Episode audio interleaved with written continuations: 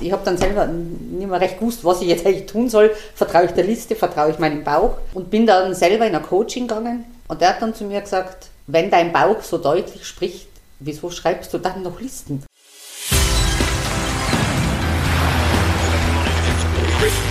Gut zu wissen, der Erklärpodcast der Tiroler Tageszeitung.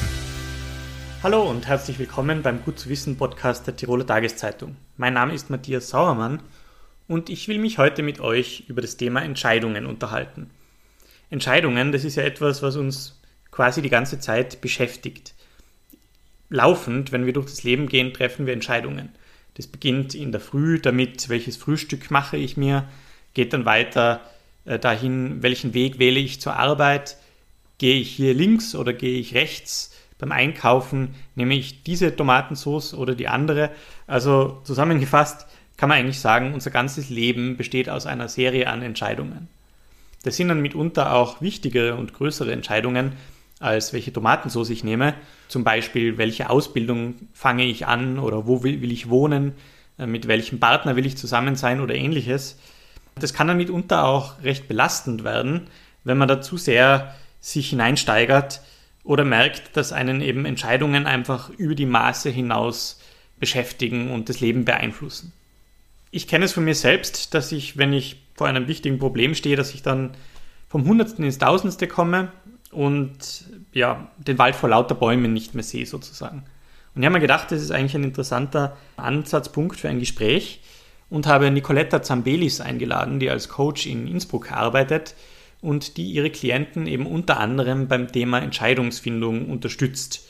Wir unterhalten uns dann eben darüber, wie man so ein bisschen das Chaos im Kopf sozusagen in den Griff bekommt, was für Strategie man anwenden kann, um zu besseren Entscheidungen zu kommen und warum es manchmal vielleicht gar nicht so schlecht ist, wenn man sich überhaupt nicht entscheidet. Bevor wir dahin kommen, schauen wir uns aber nochmal fünf Fakten zum Thema Entscheidungen an. Wir entscheiden uns andauernd. Hirnforscher sagen, dass wir innerhalb eines Tages rund 20.000 Entscheidungen fällen müssen, Tag ein, Tag aus. Da ist es naheliegend, dass das eigentlich ziemlich anstrengend ist. Vielleicht habt ihr auch schon darüber nachgedacht, dass es manchmal gar nicht so gut ist, viele Wahlmöglichkeiten zu haben. Dass wir das manchmal bevorzugen, lässt sich auch nachweisen. In einem Experiment wurden Teilnehmer gebeten, Wandfarbe entweder für ihr eigenes oder für ein fremdes Zimmer auszuwählen. Manchen wurden nur acht verschiedene Farben zur Auswahl gegeben, anderen mehr als 30. Diejenigen, die für ihr eigenes Zimmer die Farbe aussuchen sollten, waren mit den acht Optionen glücklicher. Bei der Wahl für ein fremdes Zimmer waren es jene mit den mehr als 30. Warum? Weil wir in unserem eigenen Leben bedacht sind, falsche Entscheidungen zu vermeiden und uns mit weniger Optionen leichter tun. Auch ein anderer Mechanismus ist da vielleicht interessant. Dass wir uns vielleicht manchmal gar nicht entscheiden wollen, sondern lieber bei dem bleiben, was wir bereits haben. In einem Versuch, der bereits 1989 durchgeführt wurde, wurden Teilnehmern Kaffeebecher gegeben. Dann wurden sie kurz darauf gefragt, ob sie den Kaffee nicht gegen einen Schokoriegel eintauschen wollten. 90% blieben beim Kaffee. Das funktionierte aber auch andersherum. Erhielten die Teilnehmer zuerst einen Schokoriegel, blieben auch 90% bei diesem Riegel. Untersuchungen zum Thema Entscheidungen fördern manchmal auch reichlich Kurioses zutage. 2011 schrieben Wissenschaftler über ein Experiment, in dem ein Teil der Teilnehmer viel Flüssigkeit zu sich nehmen musste, der andere Teil nicht. Dann wurden sie vor eine Entscheidung gestellt. Die eine rational auf lange Sicht sinnvoller, die andere kurzfristig belohnend. Die Teilnehmer, die stark mit Harndrang zu kämpfen hatten, entschieden sich dabei rationaler. Einer Studie zufolge, die 2013 in einem Fachjournal publiziert wurde, beeinflusst die Helligkeit unsere Entscheidungsfindung. Ist es hell, sind wir emotionaler. Ist es dunkler, sind wir rationaler. Demnach könnte es vielleicht helfen, manchmal das Licht auszumachen, bevor wir Entscheidungen treffen. Darüber, wie man die kleinen und großen Entscheidungen des Lebens vielleicht ein bisschen besser trifft, habe ich mich mit Nicoletta Zambelis unterhalten. Sie arbeitet als Coach, vor allem im Bereich Unternehmensberatung, bietet aber auch an, ihre Klienten im Bereich Entscheidungsfindung zu beraten. Wir treffen uns mit ihr in Innsbruck in ihrem Büro in der Altstadt und unterhalten uns über die kleinen und großen Fragen des Lebens.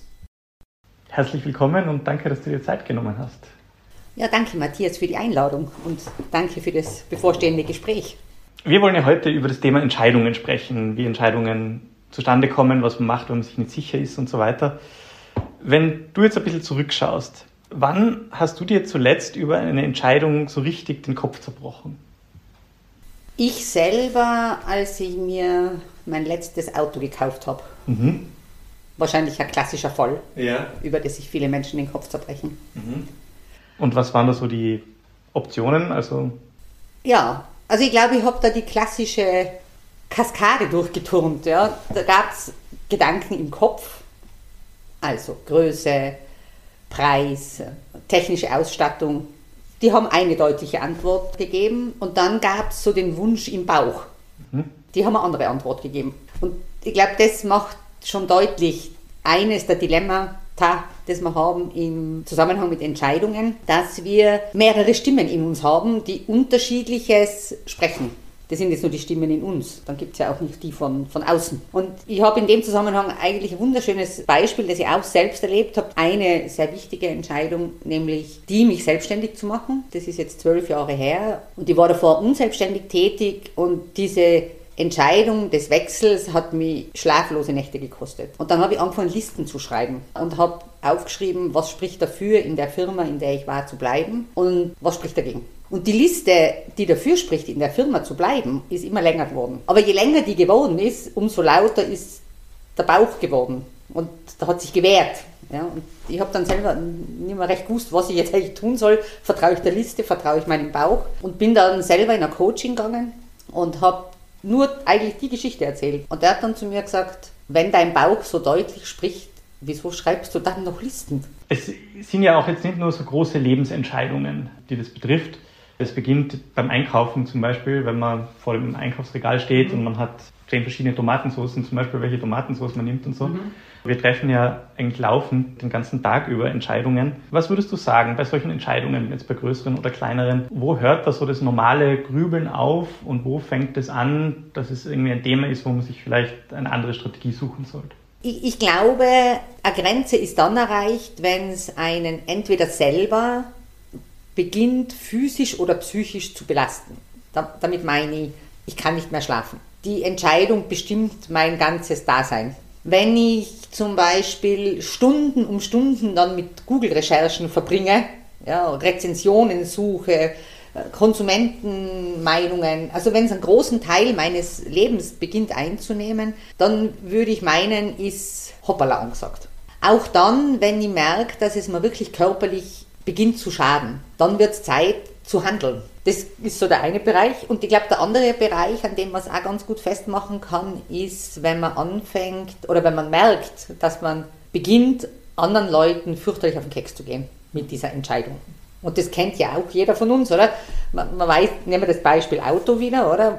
Man ist sich nicht sicher, soll man jetzt einen roten Fiat 500 nehmen oder vernünftigerweise einen Golf, ja? Und bei jedem Treffen mit Freundinnen ist das das alles bestimmende Thema. Dann wird es auch Zeit, sich zu einer Entscheidung durchzuringen oder das Thema einfach auch abzuhaken. Warum tun wir uns da eigentlich so schwer beim Entscheiden? Eigentlich sind es, glaube ich, zwei Dinge. Das, das eine ist, dass wir alle lieben unsere Freiheit. Hat man ja auch gemerkt in Corona, wie die dann immer mehr so da war. Aber Freiheit bedeutet auch, sich entscheiden zu müssen. Umgekehrt, wenn ich mir ein Leben wünschen würde, wo ich nicht jeden Tag 20.000 Entscheidungen treffen muss, sage ich automatisch auch Ja zu einem System, das mir alles vorgibt. Aber das wollen wir auch nicht. Also das heißt, das manchmal sehr belastende Thema des Entscheidens geht eins zu eins einher, ist quasi auf der Rückseite der Medaille der Freiheit. Das ist, glaube ich, so der eine Themenbereich, den man sich, glaube ich, immer wieder vor Augen führen muss, vor allem wenn an Entscheidungen plagen. Mhm. Und der zweite Bereich ist der, und das glaube ich macht es entscheidend so schwierig, dass Entscheidungen immer in die Zukunft wirken. Aber die Beurteilung, ob sie richtig war, wirkt immer in die Vergangenheit. Also ich schaue dann immer in den Rückspiegel und sage, war es gut? Über einen Zustand, wo ich zuerst eigentlich ein Stück weit hell sehen muss. Mhm. Und abhängig davon, wie man halt gestrickt ist und welche Lebenserfahrungen man schon gemacht hat, versucht man halt dann diesen Blick in die Zukunft so gut als möglich abzusichern. Was man aber eigentlich nicht kann Also, weil eben niemand von uns hell sehen kann. Nicht? Also, man, man kann natürlich eben, wie du gesagt hast, aufgrund der vergangenen Erfahrungen mhm. irgendwie versuchen, das Bestmögliche zu machen, mhm. aber tatsächlich absehen, wie sich dann Entscheidungen auswirken, mhm. kann man nicht bei den meisten oder bei vielen Entscheidungen, sagen wir so. Also zu 100 Prozent nicht, da stimme ich dazu. Was man schon tun kann, und wir reden jetzt bewusst vom privaten Bereich, dann kann ich sie vielleicht nicht zu 100 Prozent antizipieren, aber ich kann natürlich versuchen, das Risiko eines Scheiterns zu minimieren. Ich glaube, da spielen dann auch nochmal zwei zwei Themen mit hinein. Ja. Das eine Thema ist das Thema Fakten, Informationen, einfach Sachthemen. Ja, das hat jetzt noch gar nichts mit mir und wie ich gestrickt bin zu tun. Da beobachte ich auch in meiner beruflichen Tätigkeit zwei einander widersprechende Situationen. Das eine ist, dass man versucht zu entscheiden, obwohl einem ein Großteil der Fakten überhaupt noch fehlt. Soll ich mich für diese Stelle bewerben? Weder weiß man, wo der Dienst dort ist, noch weiß man, was gezahlt wird. Fakten. Ja? aber man ist schon mitten im Überlegen, soll ich, soll ich nicht, soll ich, soll ich nicht. Ja. Und das Umgekehrte, man hat viel zu viele Informationen und karrt immer noch mehr an. Und irgendwann hat man so einen Berg von Informationen und dann ist eigentlich die Herausforderung, sag ich mal, ordnen. Was ist entscheidungsrelevant und was ist wurscht? Und wie macht man das? Also was ist entscheidungsrelevant? Das hängt jetzt wieder von dem ab, wie man gestrickt ist. Das wäre dann so eben diese zweite Schiene. Ich glaube, grundsätzlich einmal, das würde wahrscheinlich für alle gelten. Ich glaube, alles, was irgendwie, klingt jetzt sehr banal, aber schädlich an Leib und Seele ist. Das ist einmal auf jeden Fall, oder? Wenn ich, wenn ich Gefahr laufe, mich selber zu beschädigen, sei es jetzt materiell oder gesundheitlich oder seelisch oder andere, also wenn es sein könnte, dass meine Kinder dann verhungern oder das Haus abbrennt oder so, dann sind das, glaube ich, entscheidungsrelevante Fakten. Und dann gibt es aber auch so den Teil, der so mit dem eigenen Strickmuster zu tun hat. Da sind wir ja alle sehr geprägt, auch aus unserer Kindheit, aus gemachten Erfahrungen. Und da ist, glaube ich, das Thema Scham recht große Kenngröße. Wofür musste ich mich denn schon einmal schämen? Und wenn ich jetzt bei diesem roten Fiat 500 bleibe, wenn ich mir einen roten Fiat 500 kaufe und ich fahre damit durch die Stadt und jeder fängt an zu lachen und zeigt auf mich, dann habe ich gelernt, das war eine schlechte Entscheidung. Und dann werde ich mein nächstes Auto eher nach dem aussuchen, was denken sich die anderen. Wenn ich dazu neige, alles perfekt machen zu müssen, ja, wenn ich so einen Antreiber sei perfekt habe, dann werde ich in meinen Entscheidungen wahrscheinlich hoch wohlfeile Excel-Tabellen anstellen oder aufstellen, ja, und wirklich alles in Wenn-Dann abfragen, versuchen irgendwie zu präzisieren. Und wenn dann die Entscheidung daneben geht, weil ich draufkomme, ich habe einen Beistrich vergessen, dann wird es dazu führen, dass ich das nächste Mal irgendwas noch perfekter machen muss. Was jetzt beides, also bei beiden Beispielen wirkt das nicht nach, dem, nach der idealen Entscheidungsbasis. Wie macht man sich dann solche Muster bewusst oder kann dem entkommen? Man geht ins Coaching. das ist auch eine Idee, gell? Mhm. Ja. Na, also ich, ich glaube, dass, ganz im Ernst jetzt, ich glaube, dass sich das zu reflektieren ein wichtiger Prozess ist, ja. Vor allem dann, wenn ich merke, dass ich immer wieder in dieselbe Situation komme. Zum Beispiel, wenn ich wieder mich als Beispiel nehme, ja, ich habe mehrfach in meinem Leben schon Entscheidungen sehr schnell getroffen, wo ich mir gedacht ach, das mache ich jetzt. Ja, ich denke jetzt nicht mehr drüber nach, ich will auch nicht mehr drüber nachdenken, ich will mich nicht mehr damit belasten, schlauer werde ich nicht. Ich glaube, in acht von zehn Fällen, wo ich so Highspeed entschieden habe, war das Ergebnis immer, es war teuer. Es war teurer als eine andere Variante. Da habe ich aber erst draufkommen müssen, ja. Das ist wahrscheinlich sechs, sieben, acht Mal passiert, ja, bis ich mir dann irgendwann gedacht habe, was tust du da? Und wo ist der gemeinsame Nenner? Und jetzt versuche ich, also selbst wenn ich mir jetzt schon hundertprozentig sicher bin, ja, ich mache das, versuche ich mir immer herzuholen zu sagen, nein, du weißt, wenn du zu schnell entscheidest, dann wird das teuer, ja, schlaf noch eine Nacht drüber. Andere Menschen zum Beispiel finden sich immer in der gleichen Entscheidungssituation beruflich oder partnerwahltechnisch oder essenstechnisch. Ja. Die gehen essen und können eine halbe Stunde nicht entscheiden. Wäre auch eine gute Idee, das dann zu reflektieren, wenn es mir immer wieder so geht. Dann hat es mehr mit mir zu tun und weniger mit der Komplexität der Welt. Also angenommen, wir stehen vor einer Entscheidung, zum Beispiel beruflicher Natur, wenn wir bei dem, bei dem Beispiel bleiben, und wir machen uns bewusst, okay, in der Vergangenheit habe ich oft so und so entschieden und das ist mein Muster mhm. oder mehrere Muster. Mhm. Wie kann man dann weiter vorgehen, wenn man sich, wenn man irgendwie zu einer besseren Entscheidung kommen kann mhm. oder überhaupt zu einer Entscheidung kommen will? Ich glaube, es hängt vom Muster ab. Ja, also wenn ich zum Beispiel, um das weiter an einem Beispiel aufzuhängen, wenn ich zum Beispiel draufkomme, mein Muster ist, ich treffe so berufliche Entscheidungen nach dem, was die anderen Leute dazu sagen. Sehr, sehr hilfreich, sich einen Weg zu suchen, wie man diese Muster, wenn ich jetzt sage ausblendet, klingt das simplifiziert, aber dann wäre es eine gute Idee zu sagen, okay, aber was ist das, was ich will? Was kann ich mir erlauben? Wie lautet die Erlaubnis an mich? Nicoletta, du darfst Entscheidungen für dich treffen und nicht für andere. Das funktioniert vielleicht nicht beim ersten Mal, aber das setzt einen Veränderungsprozess in Gang, dass es nicht um die anderen geht, sondern um mich.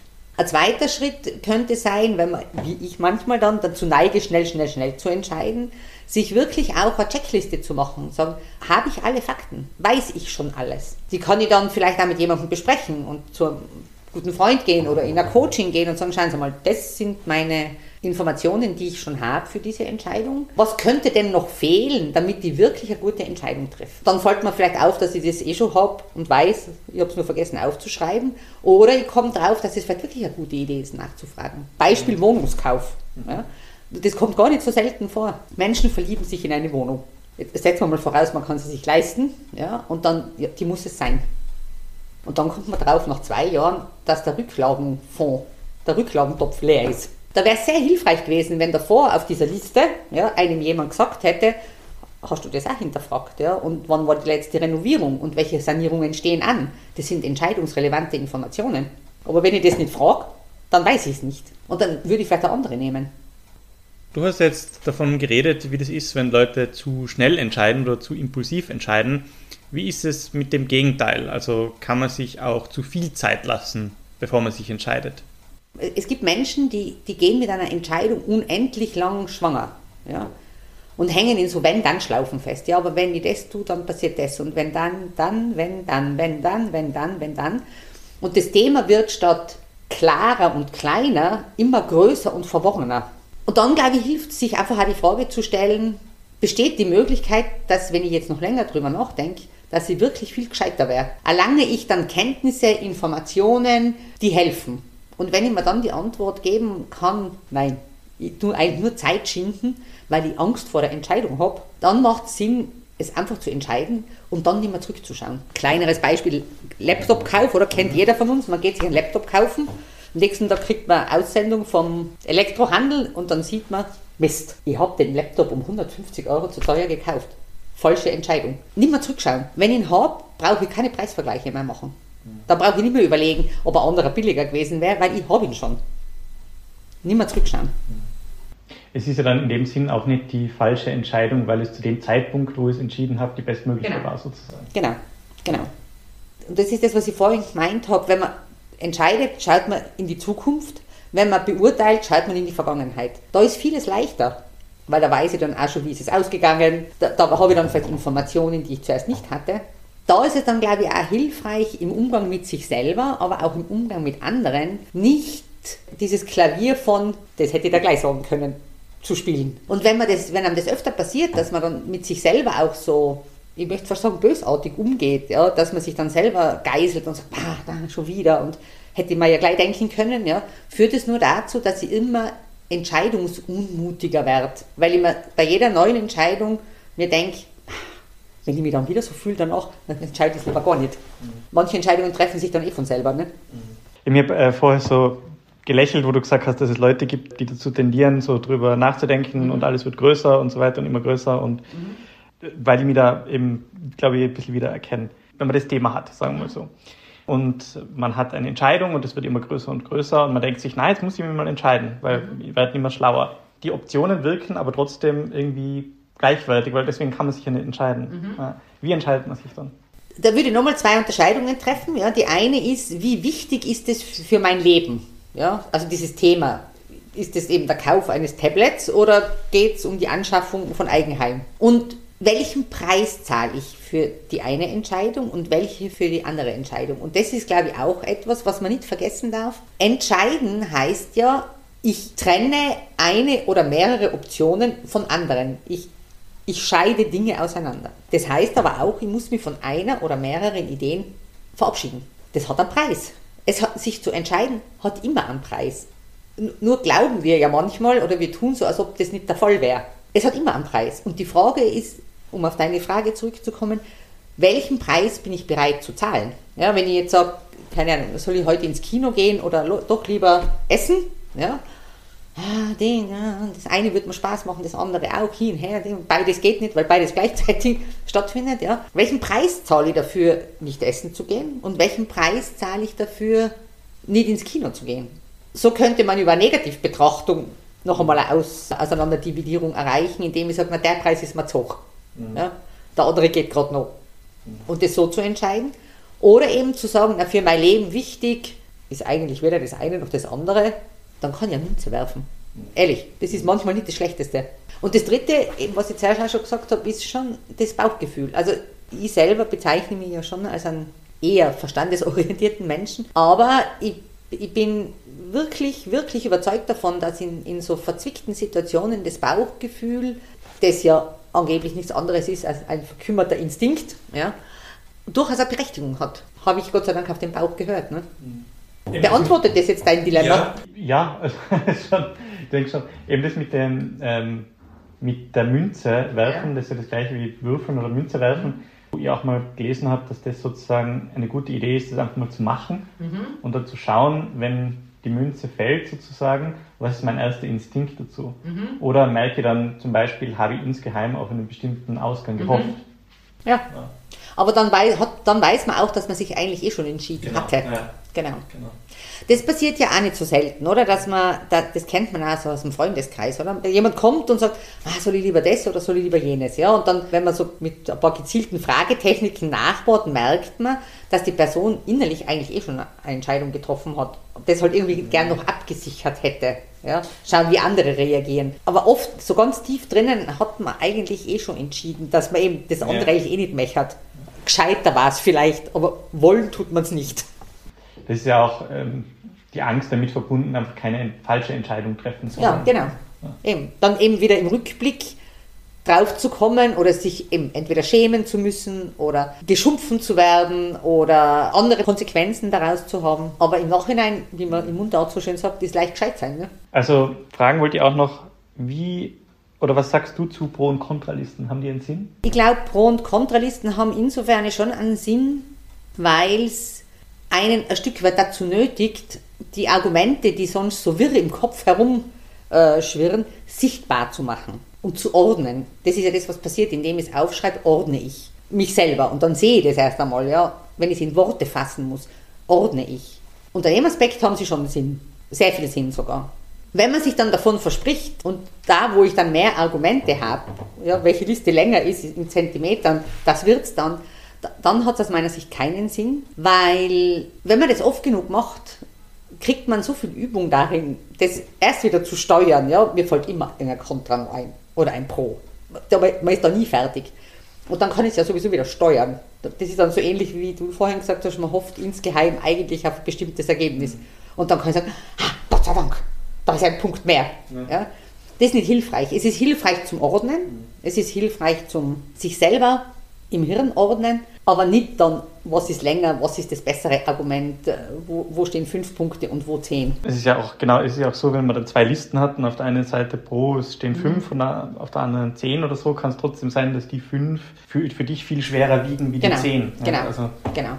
Und da geht es ja nicht darum, eine wissenschaftliche Studie dann draus zu machen. Ja. Mhm. Also zusammenfassend kann man sagen, zuerst ist mal vielleicht gut, sich bewusst zu machen, dass die Möglichkeit, also dass wir die Möglichkeit haben, uns entscheiden, auch Freiheit mit sich bringt, also dass das auch eine positive also ich würde sagen, die Tatsache, dass wir in Freiheit leben wollen mhm. ja, und unsere Freiheit uns ein hohes Gut ist, bedingt auch, dass wir Entscheidungen treffen dürfen, aber eben auch müssen. Mhm. Weil die Alternative ist, es gibt uns jemand vor, aber das ist dann das Ende der Freiheit. Mhm. Dann zweitens die eigenen Muster mhm. äh, sich bewusst machen, mhm. schauen, ob man alle Informationen hat mhm. oder die wichtigen Informationen, die relevanten Informationen mhm. sozusagen für eine Entscheidung. Genau. Oder womöglich, wenn ich dann noch vielleicht noch ergänzen mhm. darf, oder womöglich zu viele, mhm. ja, dann, dann geht es ums Aussortieren. Ja, welche sind wichtig und welche sind einfach nur Müll. Und dann sozusagen den Punkt erkennen, wo wir eigentlich nicht mehr weiteren Erkenntnisgewinn haben.